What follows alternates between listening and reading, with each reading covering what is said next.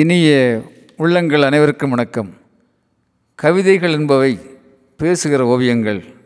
ஓவியங்கள் என்பவை மௌனமான கவிதைகள். கவிதைகள் பேசுகிற ஓவியங்கள் ஓவியங்கள் மௌனமான கவிதைகள். Poems are talking paintings paintings are silent poems speaks Chinese literature நண்பர்களே சிறந்த ஓவியர் ஒருவரும் சிறந்த கவிஞர் ஒருவரும் நண்பர்களாக இருக்கிறார்கள்.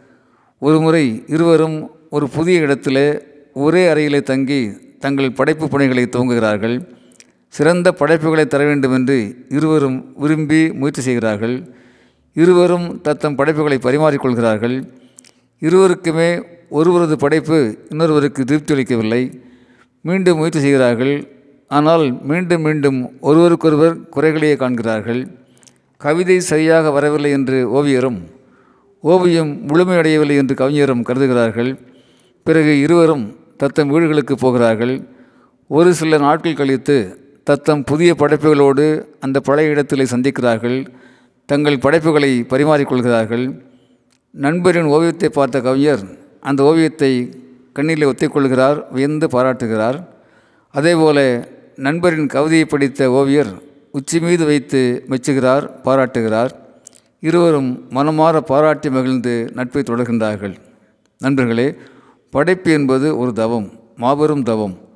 பயிற்சி is emotions recollected in tranquillity says Wordsworth paintings reflect human soul says Rabindranath Tagore எழுத்து தெய்வம் என் எழுதுவோலும் தெய்வம் என்று சொல்கின்றார் பாரதியார்.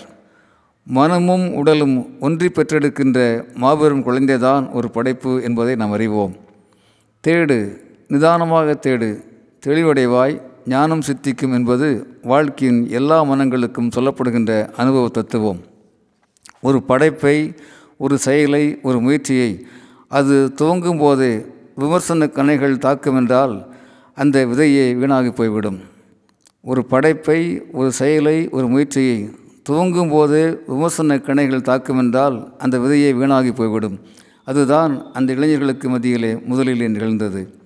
ஆனால் உள்ளார்ந்த நோக்கி உள்ளமும் உடலும் உயிரோடு ஒன்று செயல்பட்டால் உண்மையான தவம் நிகழ்ந்தால் உன்னதங்கள் பிறப்பெடுக்கும் உலகமே உவகை காடாகும் ஒவ்வொரு மனிதனுக்குள்ளும் உயிருக்கான விதைகள் ஓராயிரம் இருக்கின்றன. குறிப்பாக குழந்தைகளின் கனவுகளும் கற்பனைகளும் கோடி கோடி. நண்பர்களே இன்றைக்கான தொழில்நுட்பங்களையும் என்றைக்குமான மனித பண்புகளையும் ஆம் இன்றைக்கான தொழில்நுட்பங்களையும் என்றைக்குமான மனித பண்புகளையும் குழந்தைகளின் வாழ்க்கை பாதையாக்குவோம். நாகரிக உலகை நாமும் தூக்கி வைப்போம். நாகரிக உலகினுடைய நாற்றங்காலாக நாமும் இருப்போம். அன்புடன் அரங்ககோபால் இயக்குனர் சிபிஐஏஎஸ் அகாடமி கோவை.